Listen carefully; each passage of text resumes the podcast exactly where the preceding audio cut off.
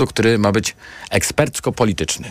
Zdajemy sobie sprawę, że nie uzyskaliśmy na tyle wysokiego poparcia, aby samodzielnie móc ten rząd e, tworzyć. W związku z tym wychodzimy z propozycją współpracy wobec innych sił politycznych, z propozycją wspólnej realizacji tego programu, który jest dobry na Polski i z pewną ofertą personalną, która no nie przewiduje udziału w tym rządzie czołowych polityków Prawa i Sprawiedliwości. Ten nowy rząd Morawieckiego raczej nie ma szans na poparcie w Sejmie, o czym już e, wspominałem. Mimo to nowi ministrowie po dwóch tygodniach urzędowania otrzymają odprawy. A do tego tematu jeszcze wrócimy w podsumowaniu dnia. Profesor Tomasz Cłomka, politolog z Wydziału Nauk Politycznych i Studiów Międzynarodowych Uniwersytetu Warszawskiego będzie razem z nami. TOK 360. Zawieszenie broni w strefie gazy przedłużone o dwa dni. Taką informację przekazał e, przed chwilą, dosłownie przed kilkudziesięcioma minutami Hamas. Umowa między stronami konfliktu Izraelem a Hamasem przewiduje, że za każdych dziesięciu zakładników uwolnionych przez Hamas E, rozejm potrwa o dobę dłużej, a Izrael wypuści z więzień 30 palestyńskich więźniów. Przypomniał o tym rzecznik izraelskiego rządu. Hamas wie, że opcja przedłużenia rozejmu jest otwarta. Chcemy kolejnych 50 zakładników. Naszym celem jest sprowadzić do domu wszystkich pojmanych.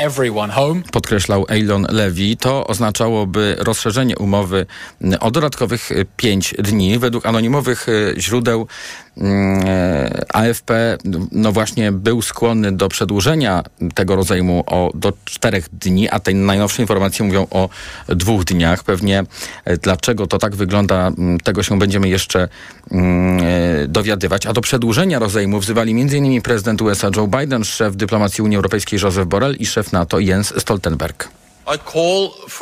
Wzywam do przedłużenia rozejmu. To pozwoliłoby na udzielenie pilnej pomocy mieszkańcom strefy gazy i uwolnienie zakładników. Cierpienie, które widzieliśmy, podkreśla potrzebę znalezienia politycznego i trwałego rozwiązania konfliktu. Ostatecznie y, rozejm w strefie gazy został przedłużony na razie o dwa dni, a dzięki zawieszeniu broni do tego regionu dotarła konieczna pomoc humanitarna. Dużą y, ilość pomocy dostarczyła do gazy Agencja Narodów Zjednoczonych do spraw pomocy uchodźcom palestyńskim. Jej przedstawiciel Adnan Abu Hasna zastrzega jednak. Sytuacja humanitarna w północnej Gazie jest trudna, brakuje wody pitnej i jedzenia, więc wysyłana przez nas pomoc jest ważna. Wysyłamy konwoje też na południe, bo tam warunki również są ciężkie. Mm, Amerykanie przekazali wczoraj, że każdego dnia trwania rozejmu do gazy wjechało ponad 200 ciężarówek pełnych jedzenia, wody, leków, paliwa i gazu. A do tego tematu, do tematu sytuacji w strefie gazy także jeszcze wrócimy w podsumowaniu podsumowania, w podsumowaniu dnia. Moją i Państwa gościnią będzie dr Magdalena Kumelska-Koniecko z Instytutu Nauk Politycznych Uniwersytetu Warmińsko-Mazurskiego w Olsztynie. Podsumowanie dnia w Radiu TOK FM. Nowy polski rząd powinien zasiąść do rozmów z przewoźnikami, by zakończyć blokadę na granicy. Słyszymy od przedstawicieli organizacji pozarządowych. Od ponad trzech tygodni trwa strajk na granicy z Ukrainą, m.in. w Dorochusku, Chrebennem i w Korczowej. Na tym ostatnim przejściu wolontariusze rozdają Ukraińcom m.in. ciepłe jedzenie, by choć trochę ich wesprzeć. Anna Gmiterek-Zabłocka. Kierowcy z Ukrainy na powrót do swojego kraju czekają w tej chwili nawet ponad 10 dni. Tiry stoją wzdłuż granicy, bo polscy przewoźnicy przepuszczają jeden, dwa samochody na godzinę. W ten sposób protestują, bo domagają się przywrócenia zezwoleń dla Ukraińców.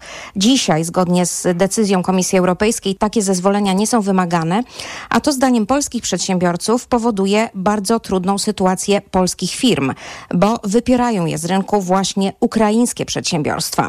Na granicy z Gorącą gorącą zupą pojawili się przedstawiciele Fundacji Humanitarnej Folkowisko z Podkarpacia, mówi prezes tej organizacji Marcin Piotrowski. Najbardziej narzekają na to, że kończy im się gaz w butlach, e, przez co nie mogą sobie podgrzać e, jedzenia. Niektórzy od kilku dni nie jedli nic e, ciepłego. Dlatego też jako Folkowisko wyruszyliśmy tam, gdzie te potrzeby są największe, czyli właśnie do kierowców. Zaczęliśmy gotować tak jak na początku pełnoskalowej wojny w Ukrainie ciepłe jedzenie, Wtedy dla uchodźców, teraz dla ofiar szantażu granicznego, bo to ci kierowcy zostali zakładnikami protestu, więc nie tylko wzięliśmy w tej chwili jako zakładników kierowców, ale w tej chwili Polska bierze jako zakładników cały naród ukraiński i bardzo szybko powinny zostać podjęte akcje polityczne, a my jako organizacje humanitarne postaramy się ulżyć doli ludzi oczekujących w kolejkach i tutaj na pewno będziemy działać jako folkowisko. Tymczasem zdaniem Krzysztofa Stanowskiego, który jest urzędnikiem, ale też przez wiele lat działa na rzecz dobrych relacji polsko-ukraińskich, blokada powinna być jak najszybciej zakończona. Jest bardzo niewiele sposobów przywiezienia do Ukrainy ropy naftowej, zabawek pod choinkę, tych elementów jedzenia, jak przez Polskę. Jest bardzo wąska granica ze Słowacją, która idzie przez wysokie góry, tak więc to przez Polskę. Jadą zarówno czołgi, jak i potencjalne samoloty, uzbrojenie, ale też przedmioty codziennego użytku. Ta blokada jest niesłychanie dramatycznie widziana w Ukrainie.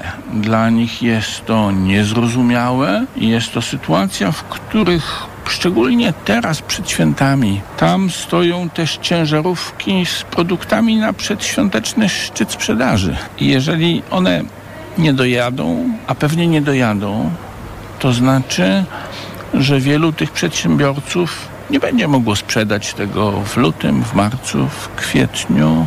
Wielu z nich zbankrutuje. Dla Moskwy to wielkie święto. Takim niewątpliwym sukcesem jest ta bezsensowna blokada granicy i sytuacja, w której po ukraińskiej stronie czeka przedstawiciel rządu, a po polskiej stronie są tylko organizacje pozarządowe, które rozdają zupę. O podjęcie działań przez polski rząd w sprawie tego, co dzieje się na granicy i w sprawie protestu polskich przewoźników apeluje Zrzeszenie Międzynarodowych Przewoźników Drogowych w Polsce. Na jutro zwołano konferencję prasową w tej właśnie sprawie. I o tym Anna Gwiterek-Zabłocka. Podsumowanie dnia w Radiu TOK FM. A w nim kolejna odsłona akcji TOK FM Reaguj na przemoc. Przemocometr pozwala zmierzyć, czy związek opiera się na partnerskich relacjach, czy jest toksyczny i pełen przemocowych zachowań. Internetowe narzędzie jest skierowane zwłaszcza do osób młodych między 13 a 25 rokiem życia, ale swoje relacje może zbadać każdy, bez względu na wiek. Przemocometr wygląda jak linijka, są na niej przykłady zachowań. Wystarczy odpowiedzieć sobie na kilka pytań, mówi Ewa Aplas, koordynatorka projektu. Przemocometr to kompleksowe narzędzie do samooceny relacji. Jest to drogowskaz, gdzie i kiedy szukać pomocy oraz wzorzec zasad partnerstwa. W zielonej części przemocometru jest zaufanie i wsparcie. To oznacza, że relacja jest zdrowa. Potem pojawia się pomarańczowa część. Jeśli partner manipuluje lub cię wyśmiewa, powiedz stop. Czerwona część to groźby i zmuszanie do seksu. Komunikat tu jest jeden. Chroń się i szukaj pomocy. Przemocometr to jest potężne narzędzie, dlatego że nie dotyka tylko relacji romantycznych. To są relacje pomiędzy nami, przyjaciółmi, pomiędzy nami, znajomymi, pomiędzy nami, czyli pracodawcą i pracownikiem. To dotyczy w ogóle relacji międzyludzkich w całym społeczeństwie. W ramach akcji TOK FM Reaguj na Przemoc e, właśnie codziennie informujemy o tym, jak przeciwdziałać przemocy, jak skutecznie reagować, e, jakie są zachowania przemocowe i gdzie ofiary e, przemocy mogą szukać wsparcia. Więcej informacji na ten temat na stronie tokfm.pl ukośnik reaguj.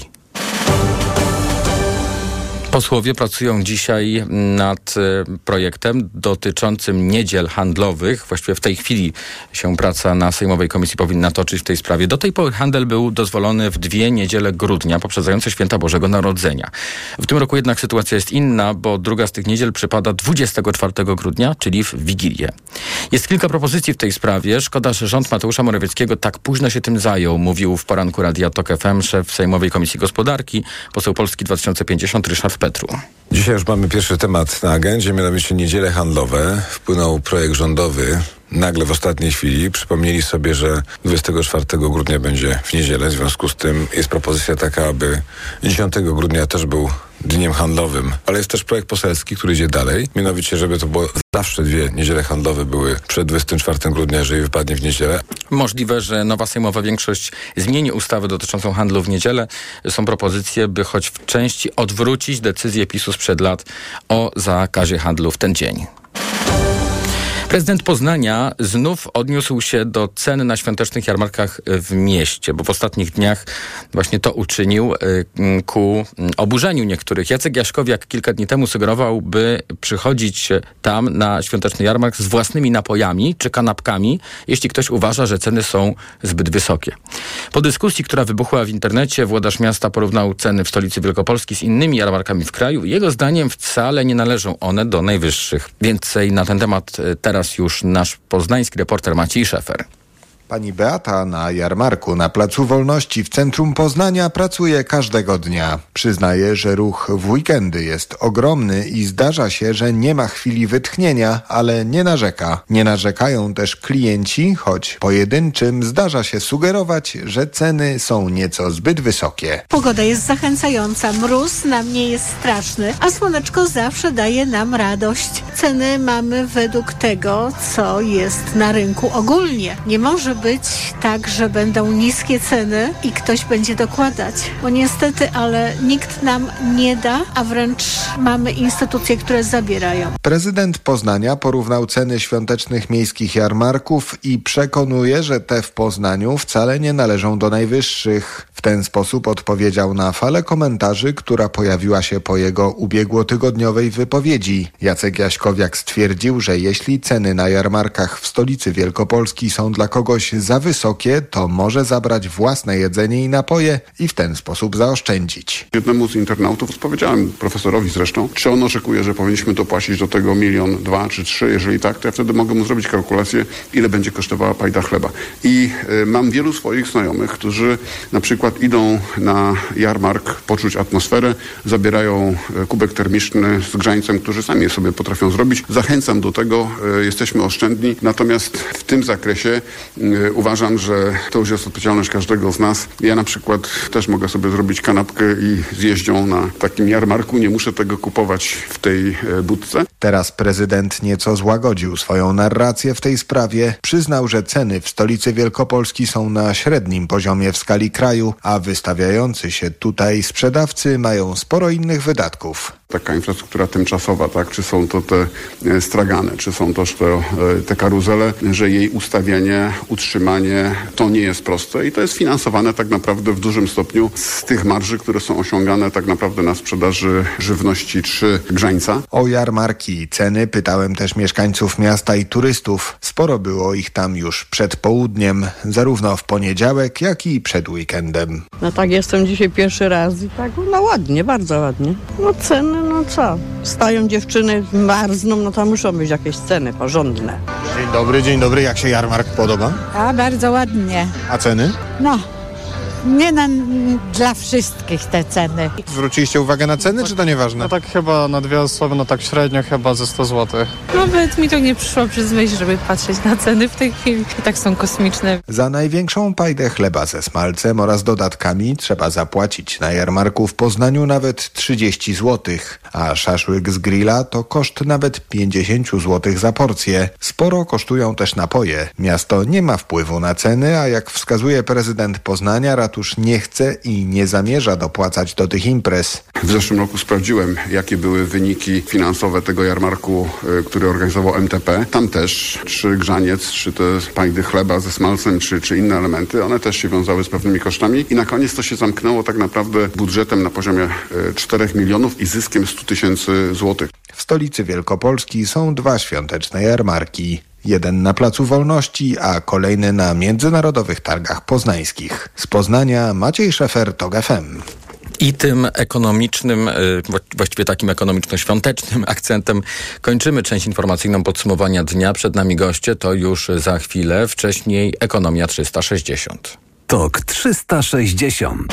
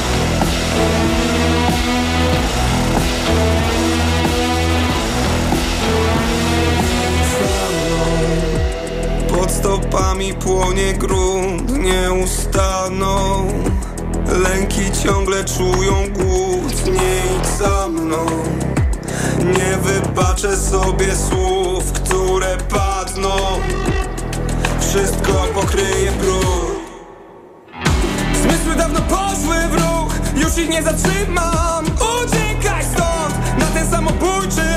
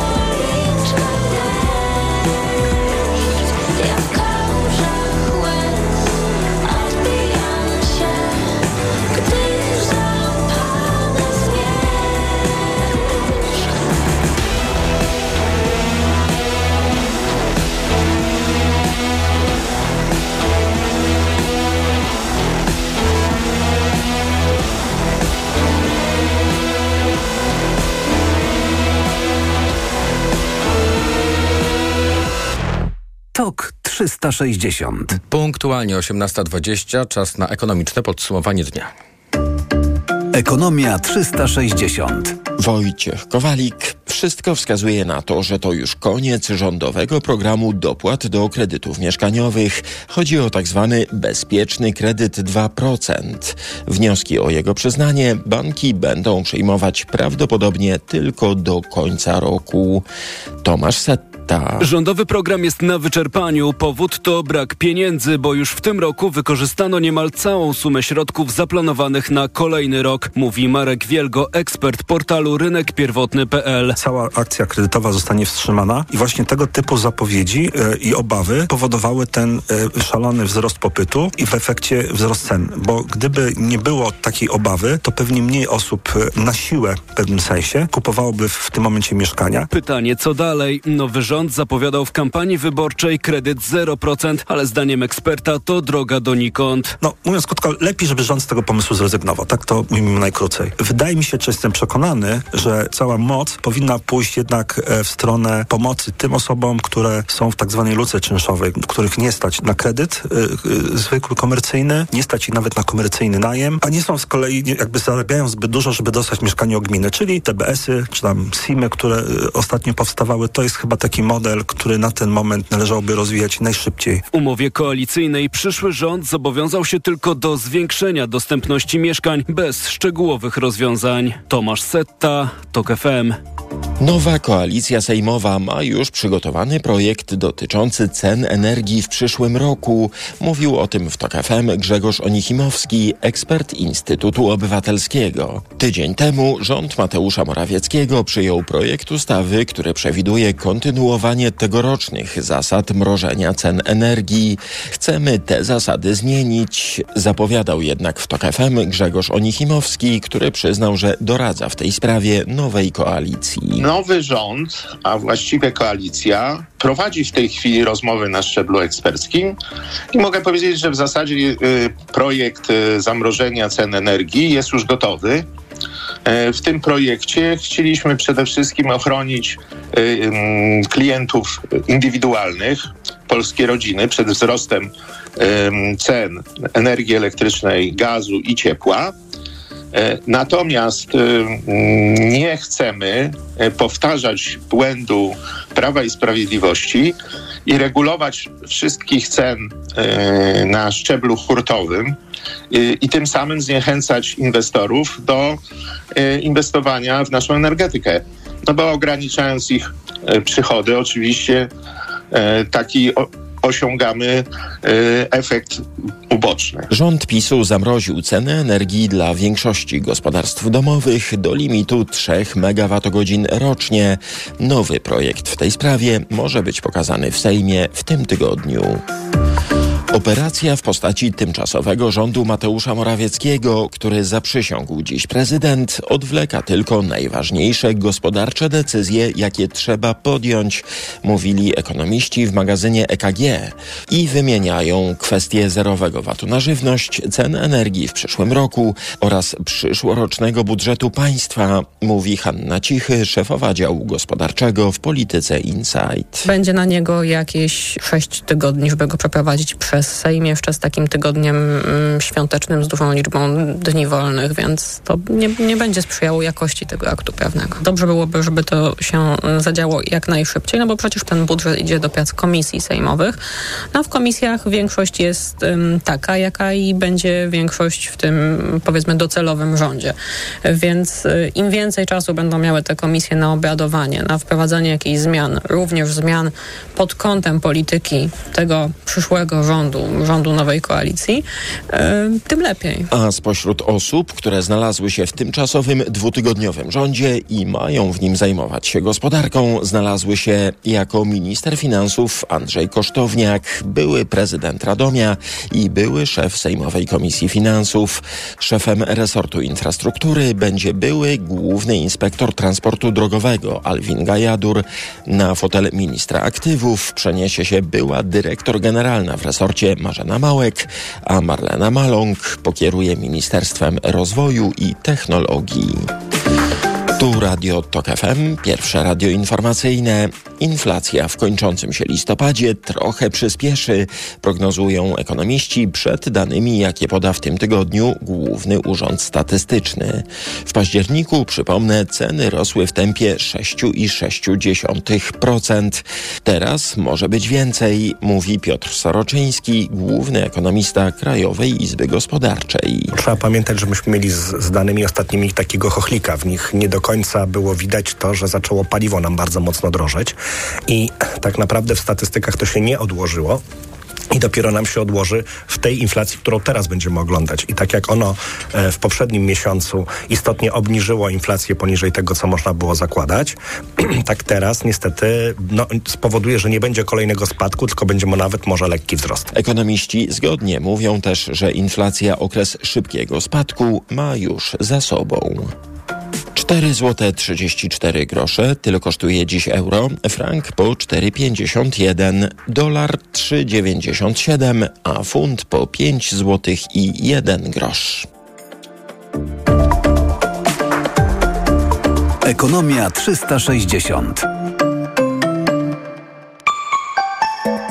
Pogoda.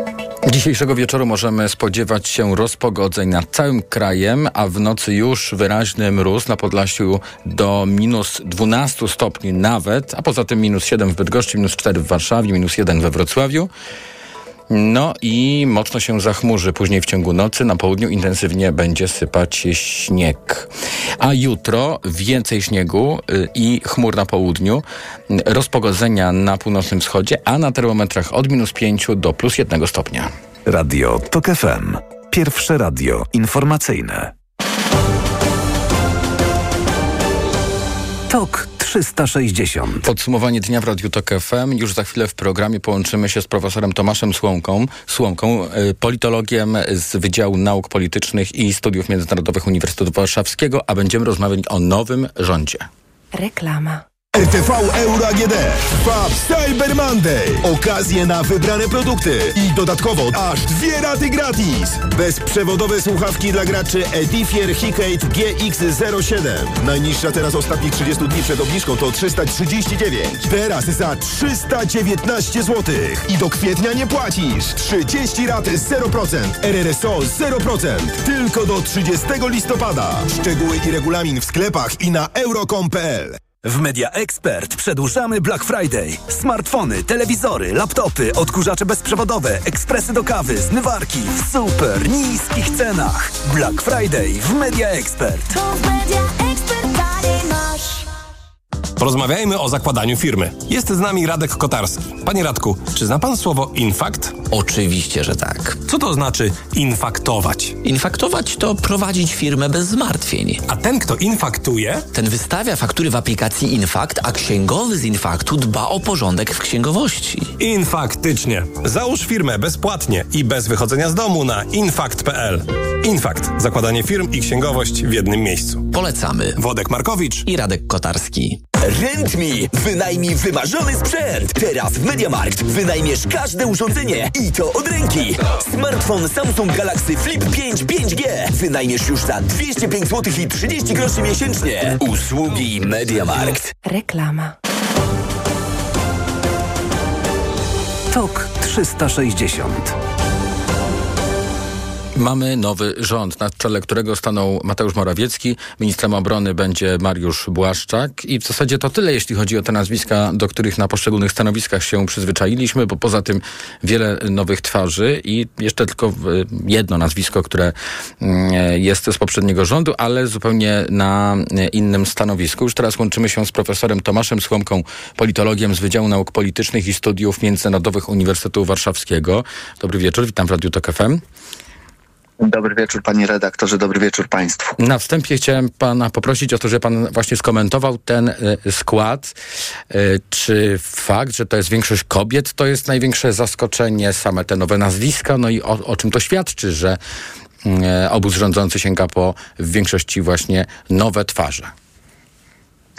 Panie redaktorze, w, to jest bardzo trudny rząd y, z powodów, o których wszyscy wiemy. To jest rząd, który właściwie skazany jest na y, polityczną klęskę, ale wydaje mi się, że on odgrywa pewną polityczną rolę w planie Prawa i Sprawiedliwości. Jest to swego rodzaju taki rząd y, na mit założycielski PiSów opozycji bo w ten sposób PiS pokazuje kilka elementów. Po pierwsze, doprowadził jednak do tego, aby formalnie Mateusz Morawiecki, reprezentant dotychczas rządzącego obozu, został mianowany premierem, a więc wygrani wyborów, no przynajmniej symbolicznie uzyskują dostęp do, do władzy.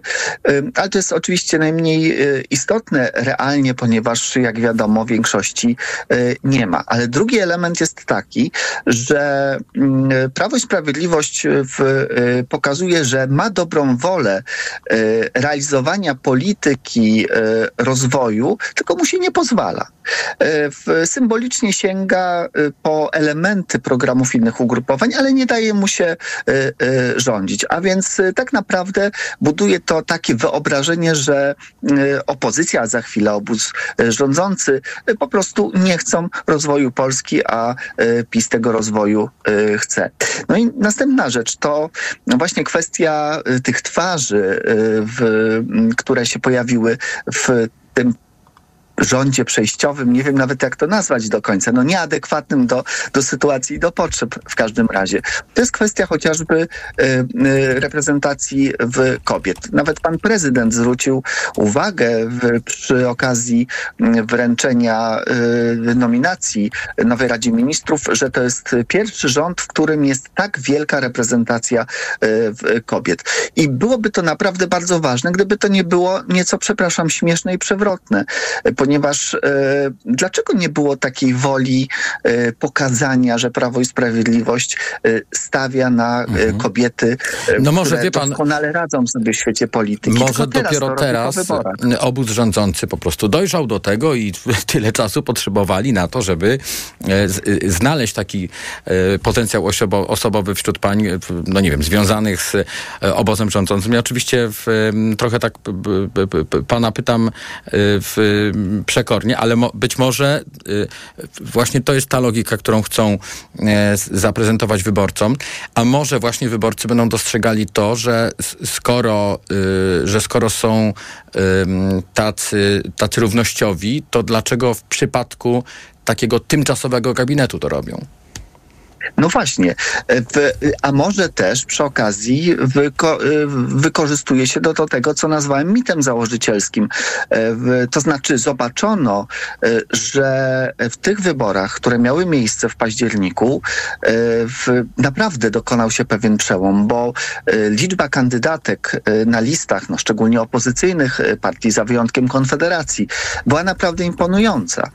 Że e, sprawa kobiet, praw kobiet urosła naprawdę do istotnej e, wagi. E, no i wtedy e, pojawia się właśnie ta reakcja Prawa i Sprawiedliwości. My też zwracamy na to uwagę i chcielibyśmy, aby politykę realizowały kobiety. No ale właśnie, po prostu nam się tego zrobić nie daje. Mhm. No, ten rząd będzie się kojarzył e, przede wszystkim z tymi odprawami, które tutaj należą się e, odchodzącym e, ministrom, ale jak rozumiem, to, to nie jest kwestia, którą, mm, która by się specjalnie przebiła i którą by zapamiętała opinia publiczna, w, dokonując wyboru na przykład za, za 4 lata. Chciałem pana zapytać o to, w, jaki sposób i czy w ogóle taki dwutygodniowy gabinet i te zabiegi, o których pan mówił, wpływają na utrudnienie misji większości, tej nowej większości, która przejmie władzę. Panie redaktorze, no, po prostu to, co się dzieje w tym momencie, przewleka e, ten ostateczny, e, wprowadzenie tego ostatecznego w mechanizmu, mm, wprowadzenie tej ekipy, która w istocie wygrała wybory. Nic to nadzwyczajnego oczywiście i nic niezgodnego z konstytucją, bo konstytucja przewiduje przecież kilka prób na utworzenie rządu. Mogłoby się tak przecież przydarzyć, że rzeczywiście Prawo i Sprawiedliwość wygrywając wybory teoretycznie miałoby jakąś y, zdolność koalicyjną, ona mogłaby się rozsypać w międzyczasie i wtedy sięgamy po, drugi, y, po drugą y, próbę. Zatem nic y, nadzwyczajnego. Natomiast y, jest jednak coś, co jest, jest, jest istotne. Jest koniec roku. Mamy intensyfikację prac nad budżetem państwa. To jest kluczowy moment dla stabilnego rządzenia państwem w przyszłym roku kalendarzowym. I zamiast ustabilizować tę sytuację, zamiast doprowadzić do tego, że będzie na przykład minister finansów niejako monitorujący te prace z, z ramienia e, rządu, że większość będzie mogła stabilnie nad tym pracować, no to trwamy w takim zawieszeniu, oczekiwaniu, e, w, a to niczemu też może dobremu nie służyć, bo jak wiemy, w, takie storpedowanie e, dobrych prac nad ustawą budżetową może skończyć się skróceniem kadencji e, Sejmu, jeżeli do końca stycznia nie będzie uchwalonej ustawy budżetowej przez Sejm i Senat. Prezydent ma prawo, chociaż nie ma obowiązku, skrócić kadencję Sejmu. Nie można całkowicie wykluczyć, że to jest też element, który jest istotny dla dotychczasowego obozu władzy, że może, mogłoby to doprowadzić do e, wcześniejszych e, wy, wyborów. Profesor Tomasz Słomka, politolog z Wydziału Nauk Politycznych i Studiów Międzynarodowych Uniwersytetu Warszawskiego, był razem z nami w TOK 360. Bardzo dziękuję. A już e, za chwilę połączymy się z Krzysztofem Luftem, byłym członkiem Krajowej Rady Radiofonii i Telewizji i członkiem Rady Programowej TVP. Będę pytał o pismo od ministra Piotra Glińskiego, ministra kultury, które otrzymała Rada Mediów Narodowych. W skró- w skrócie chodzi o zabetonowanie mediów. Reklama. RTV Euro AGD. Uwaga! Wielki finał Black Friday Weeks. Tysiące okazji i dodatkowo aż dwie raty gratis. Kuchnia gazowo-elektryczna Beko. Termoobieg. Najniższa teraz ostatnich 30 dni przed obniżką to 1699. Teraz za 1599 zł. I do kwietnia nie płacisz. 30 rat 0%. RRSO 0%. Tylko do czwartku. Szczegóły i regulamin w sklepach i na euro.com.pl. Dziś wieczorem w Comedy Central rozmowa kwalifikacyjna z kandydatem do działu sprzedaży. Pracowałeś kiedyś w sprzedaży? Można tak powiedzieć. Czym handlowałeś? Bardziej takie lecznicze tematy. Medykamenty. Coś takiego. W dużej firmie? Nie, nie, bardziej tak lokalnie działaliśmy. Ale i tak był duży stres, bo wiadomo, stały klient to luz, ale jak pojawił się ktoś nowy, nie wiadomo skąd, to nigdy się nie wiedziało, czy to nie podpucha, nie? TheOffice.pl Premiera nowego odcinka w Comedy Central. Dzisiaj o 21. Andrzej jest w wieku, kiedy lubi się eksperymentować z zimną hydroterapią. Andrzej jest w wieku, kiedy lubi się też eksperymentować z męską depilacją. Niespodziewanie odkrył, że może zaoszczędzić do 30% podczas Amazon Black Friday Week. Kupił urządzenie Brown IPL do usuwania włosów, a teraz podczas morsowania pokazuje swoje jedwabiście gładkie ciało tatusia. Dziel się radością podczas Black Friday Week i zaoszczędź do 30% na amazon.pl. Tylko do północy. Tylko do wyczerpania zapasów. Kategoria trawienie. Po jednej nutce. Ciężko na żołądku. A teraz? Uczucie pełności. Dobrze. I ostatni. Gazy. Świetnie. A co można na to zaradzić? Najlepiej zastosować Trawisto. Suplement diety Trawisto zawiera wyciąg z owoców kopru, który wspiera trawienie i wspomaga eliminację nadmiaru gazów, a wyciąg z mięty pieprzowej pomaga zachować zdrowy żołądek. Trawisto i trawisz to. Aflofarm. Black Weeks na sportano.pl. Już teraz rabaty do minus 40% z kodem Black. Najlepsze marki New Balance, Under Armour, Puma tylko na sportano.pl. Tylko teraz promocja w Pepko. Wszystkie zabawki i produkty świąteczne do domu trzy w cenie dwóch. Nie czekaj, tylko do 30 listopada. Szczegóły i regulamin na pepko.pl. Jak święta, to Pepko. Bo w media ekspert taniej masz.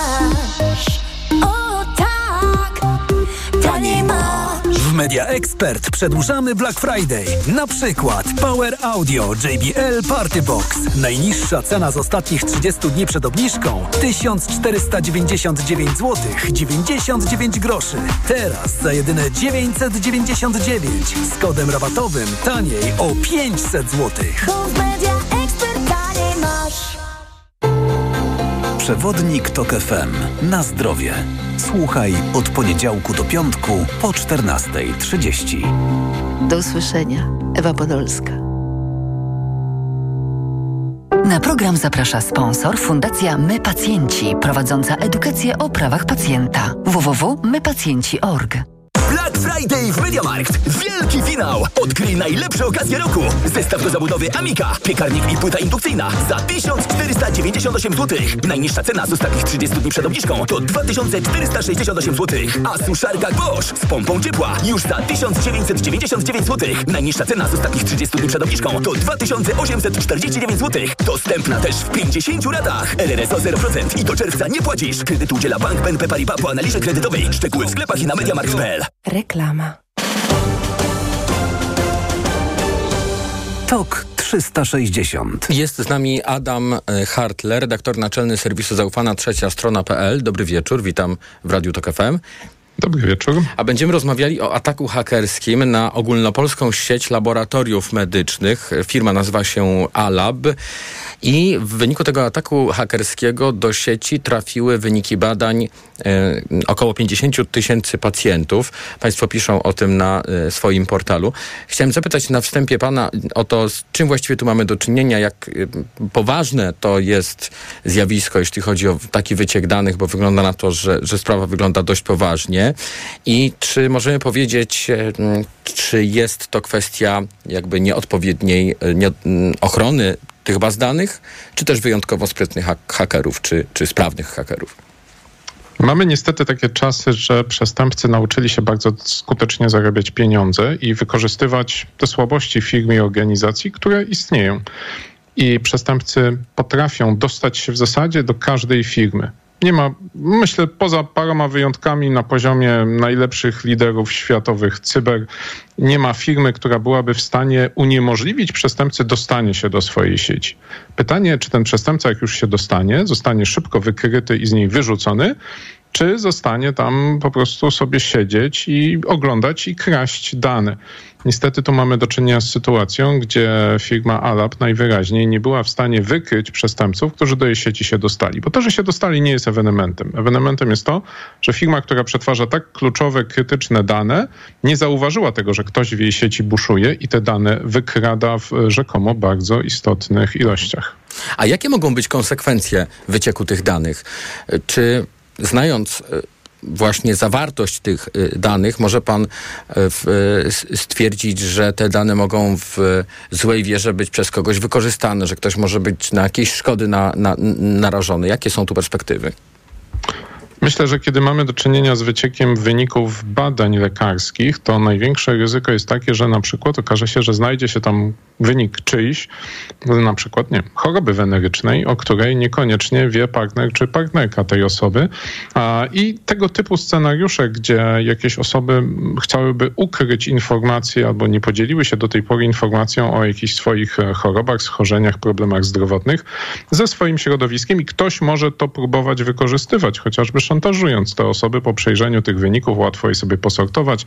Tu nie wiem, tu mamy infekcję takim wirusem, tu takim i teraz piszemy do tych ludzi maile, dzwonimy do nich, szczególnie jeżeli jeszcze trafi na jakieś osoby, których e, po nazwisku na przykład będzie w stanie rozpoznać, że są to osoby zamożne na jakichś eksponowanych stanowiskach. Ale tu musiałby ktoś siąść faktycznie i to wszystko przejrzeć, przeanalizować i może jest jakiś przestępca, któremu będzie chciało się coś takiego zrobić. Drugi scenariusz, no to jest takie dosyć hurtowe wykorzystywanie tych danych w atakach tak zwanej kradzieży tożsamości. Mamy tam numer PESEL, mamy tam e, imię, nazwisko, mamy tam adres. Te dane połączone z innymi informacjami, które czasem można znaleźć w sieci, mogą służyć do tego, aby się pod kogoś podszyć, chociażby na przykład, żeby wyciągnąć wyniki medyczne z jakiejś innej firmy albo z jakiegoś szpitala. E, Często jesteśmy proszeni o potwierdzenie, że my to my przez telefon, poprzez na przykład właśnie odpowiedzenie na pytanie, czy, e, czy PESEL zaczyna się, czy kończy takimi a takimi cyframi. Więc w takich scenariuszach te dane też mogą być wykorzystane. A jak wygląda kwestia odpowiedzialności administratora danych osobowych? Czy w takiej sytuacji, jeśli y, jakiś podmiot właśnie jest ofiarą ataku, bo na przykład jest niewłaściwie zabezpieczony, czy możemy dochodzić swoich praw, czy też y, jakby rozłożenie rąk, że to atak hakerski tutaj załatwia sprawę? Generalnie polskie prawo funkcjonuje tak, że jeżeli chcemy od kogoś odszkodowanie, to musimy wykazać poniesioną szkodę. I tutaj jest pies pogrzebany. Czyli jeżeli, nie wiem, poczuliśmy się gorzej z samej świadomości, że taki atak miał miejsce i nasze dane wyciekły, to nie sądzę, by sąd tutaj przychylił się albo żeby ta kwota była w jakikolwiek sposób znacząca, jeżeli trafimy na łagodnego sędziego, który uzna, że faktycznie mogliśmy e, tą szkodę taką e, niemierzalną e, ponieść.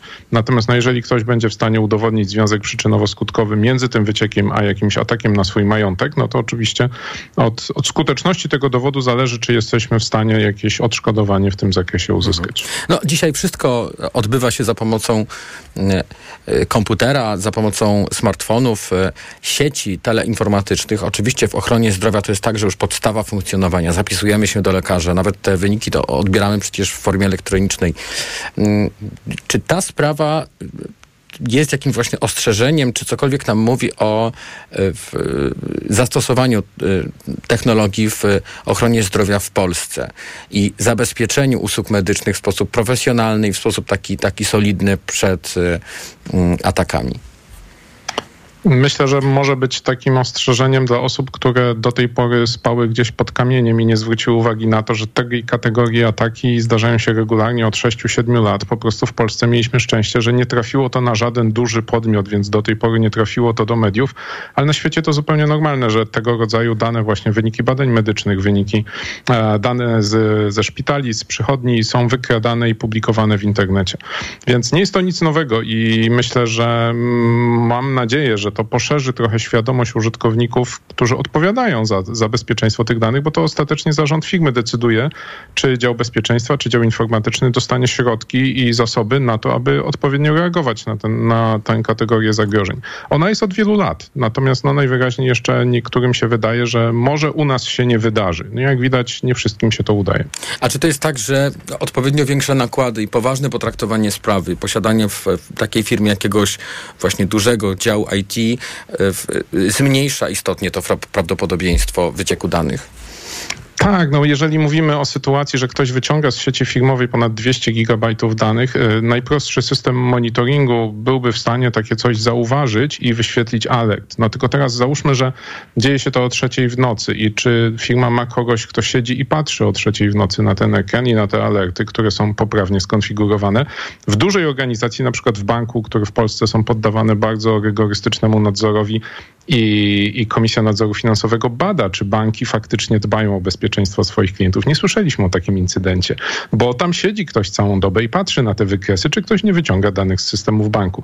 No najwyraźniej trzeba tą regulację rozszerzyć też na inne sektory, gdzie te szkody dla obywateli mogą być istotne. I to jest to, co chciałem pana na koniec zapytać, to znaczy y, pole do popisu dla y, państwa, dla, dla Sejmu y, tutaj, czy wiele jest jeszcze do zrobienia? No ja sobie życzę, żeby te ataki dotykały polityków, bo wtedy mielibyśmy super legislację, która by zmusiła przedsiębiorców do, do solidnych zabezpieczeń, ale dopóki to nie dotknie ustawodawcy, to, to nie spodziewam się tutaj wielkich postępów. Adam Hartle, redaktor naczelny serwisu Zaufana Trzecia Strona.pl był razem z nami w podsumowaniu dnia.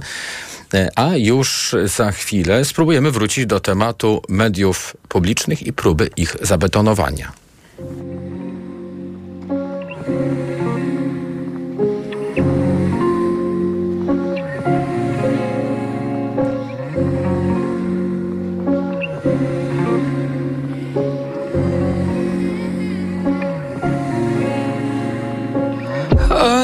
Perfume must be something sacred to linger after you like it do. This scent's been buried where I rest my head. Pretend to forget, but it still feels like you.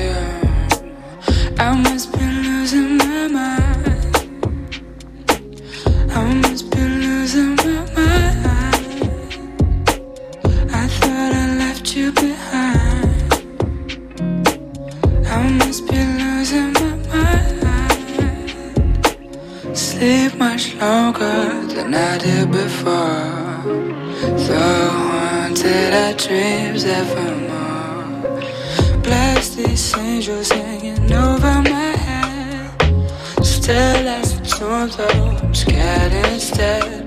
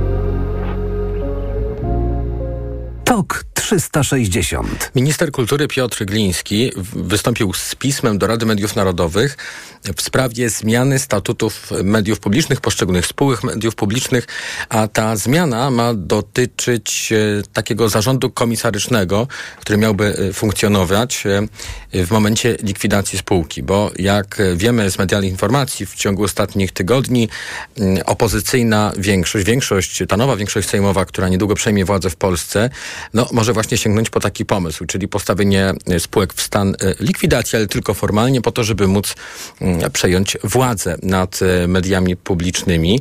Mm, Czy ten ruch ze strony ministra Mi- Glińskiego, żeby osoby, które w momencie likwidacji mają zarządzać, to były te same, które rządzą teraz mediami publicznymi? Czy to, czy to może być skuteczny pomysł? Będę teraz pytał y, Krzysztofa Lufta, byłego członka Krajowej Rady Radiofonii i Telewizji, jednocześnie członka Rady Programowej TVP. Dobry wieczór, witam w TOK 360. Dobry wieczór, kłaniam się. No i to jest py- pytanie numer jeden w tej chwili. Y, Pan na pewno widział to pismo. Czy y, to by oznaczało, że mm, media są zabetonowane? Nie. A dlaczego pan tak uważa? To są różne sposoby na to, żeby zmienić tę, tę kompletnie patologiczną sytuację, która tam panuje.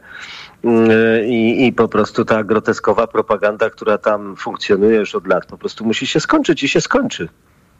A jeśli chodzi o takie działania ministra kultury na ostatniej prostej, już po wyborach, tuż przed tym, jak e, oddaje e, e, władzę, to czy są sposoby na to, żeby przyszedł nowy minister i po prostu w, no, w równie łatwy sposób to odkręcił, po prostu zmienił ten statut? Jakie tutaj są scenariusze możliwe, bo, bo statut to jest też coś istotnego przecież. No tak, to, ale to nie jest y, na pewno sposób. Po pierwsze, status, statutu to nie jest. te- Statut musi być jeszcze w jakiś sposób, podejrzewam, także ym, przez y, y, KRS za, za, za, chociaż tutaj nie jestem tego pewien, ale tak prawdę mówiąc, to naprawdę nie o to chodzi w ogóle, czy tam coś będzie w statucie zapisane, czy nie. No, są różne sposoby na to, żeby przywrócić normalność w mediach publicznych, a nie tkwić w tej koszmarnej patologii. Pan Gliński zawsze uważał, że media publiczne są jak cały PiS.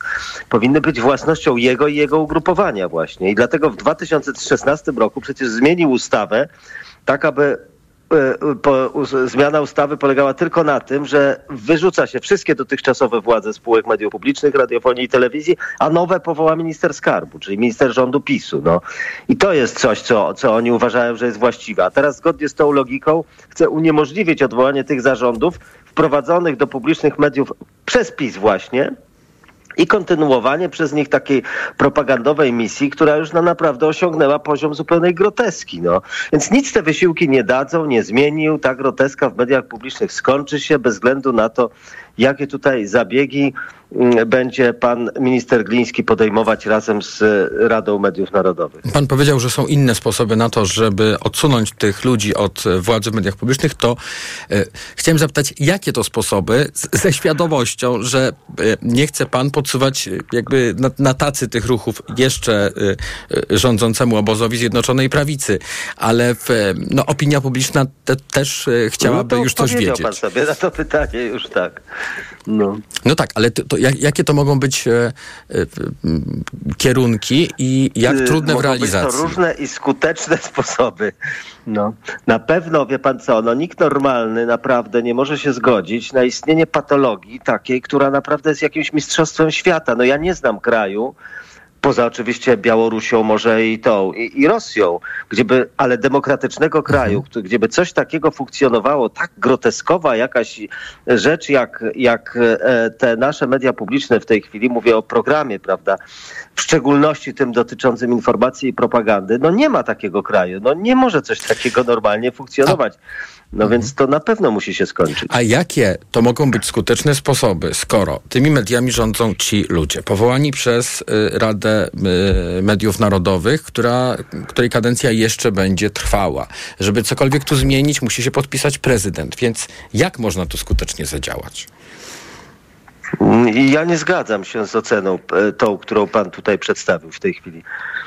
To Że znaczy, bez zgody prezydenta nic się z nie którą może zmienić. częścią? Żeby Z tą częścią. Że bez zgody prezy- prezydenta nic się nie może zmienić w mediach publicznych. Może i się zmieni. w drodze uchwały Sejmu, a nie ustawy?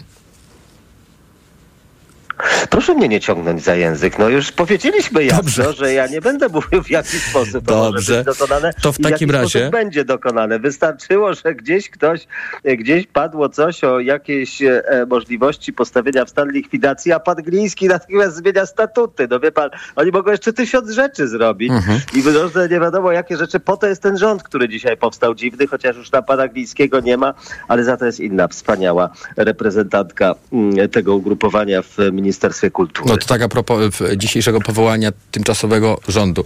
E, Chciałem wykorzystać okazję tutaj spotkania z panem, żeby pana zapytać jeszcze o, znaczy poprosić o ta, tak, takie krótkie zrecenzowanie. Co tam się dzieje w tej chwili e, w mediach jeszcze e, rządowych, a miejmy nadzieję niedługo publicznych? No, ja Jakieś mogę odejścia mówić stamtąd są? Co się dzieje na wizji, bo pan to na pewno śledzi. No wie pan co, ja tylko mogę mówić o tym, co, co widać na ekranie, czego też nie oglądam z takim strasznym zapałem, no ale mniej więcej się orientuję. No, mniej więcej się orientuję, że, że, że widzowie telewizji polskiej mogą się dowiedzieć, prawda, że Polska stanęła przed utratą suwerenności, ponieważ no, partia PiS wygrała wybory, ale na skutek spisku jakichś antypolskich partii, które są w Sejmie, nie, nie będzie mogła najprawdopodobniej rządzić. E, W związku z czym Polska utraci suwerenność i stanie się, e, nie będzie już państwem niezależnym, a w ogóle państwo polskie przestanie istnieć. No mniej więcej takie treści tam w tej chwili mm, są dostępne. No więc e, sam pan rozumie, czy wszyscy, każdy, który, który tego słucha, no to wie, no, że po prostu no, no, no, no, no, no nie można trzymać takiego domu wariatów, no po prostu w, w, norma, w państwie, które no, chce normalnie jakoś funkcjonować. No. A proszę powiedzieć, czy w pańskiej ocenie y, robienie y, prawdziwych mediów publicznych z udziałem choć części osób z ekip informacyjnych, tych dotychczasowych, pracujących w mediach jest możliwe? P- Znaczy pytam pana o to, czy uważa pan, że należałoby wszystkim podziękować, żeby móc y, jakąś tam No ja zaprowadzić Nie normalność? będę panu też mówił o tym, czy kogoś należy zwolnić albo nie zwolnić, a kogo zwolnić, a kogo nie zwolnić. E, To będzie e, zadanie dla tych, którzy będą, no, że tak powiem, kierować tymi instytucjami w momencie e, przede wszystkim, no, kiedy, kiedy, że tak powiem, wyrwie się jest jakiś tych łap ludzi, no, którzy zrobili z tego absolutną patologię, groteskę. Mm, e, No a poza tym rzeczywiście trzeba będzie myśleć o tym, jak w ogóle te media publiczne e, wykorzystać e, w taki sposób, żeby one no, lepiej niż kiedykolwiek, również przed pisem jeszcze spełniały pewną misję publiczną. E, No myślę, że patrzeć tutaj trzeba na, na kraje, które są pod tym względem znacznie bardziej jakoś tam mm, doświadczone i kompetentne, rozwinięte. Myślę o krajach północy Europy przede wszystkim, czyli Skandynawii, e, Niemiec, Wielkiej Brytanii i Francji, Beneluxu, gdzie rzeczywiście one spełniają bardzo ważną rolę, są na bardzo wysokim poziomie, mają pozycję rynkową i tak dalej. Do tego trzeba będzie zmierzać. No, niestety będziemy je odbudowywać w tej chwili ze zgliszcz. Krzysztof Luft, były członek Krajowej Rady Radiofonii i Telewizji, członek Rady Programowej TVP, był razem z nami tuż przed godziną 19. Bardzo dziękuję za chwilę informacja. Reklama. Potrzebny mi nowy dostawczak od ręki. Toyota. Z ładownością do 1000 kg. Toyota. A do tego w leasingu 101%. Toyota. No i z gwarancją do 3 lat i miliona kilometrów. Toyota, a konkretnie ProAce City. Leasing 101% z ubezpieczeniem GAP dla modelu Toyota ProAce City Van z rocznika 2023. Szczegóły u dealerów Toyoty. Materiał nie stanowi oferty w rozumieniu kodeksu cywilnego.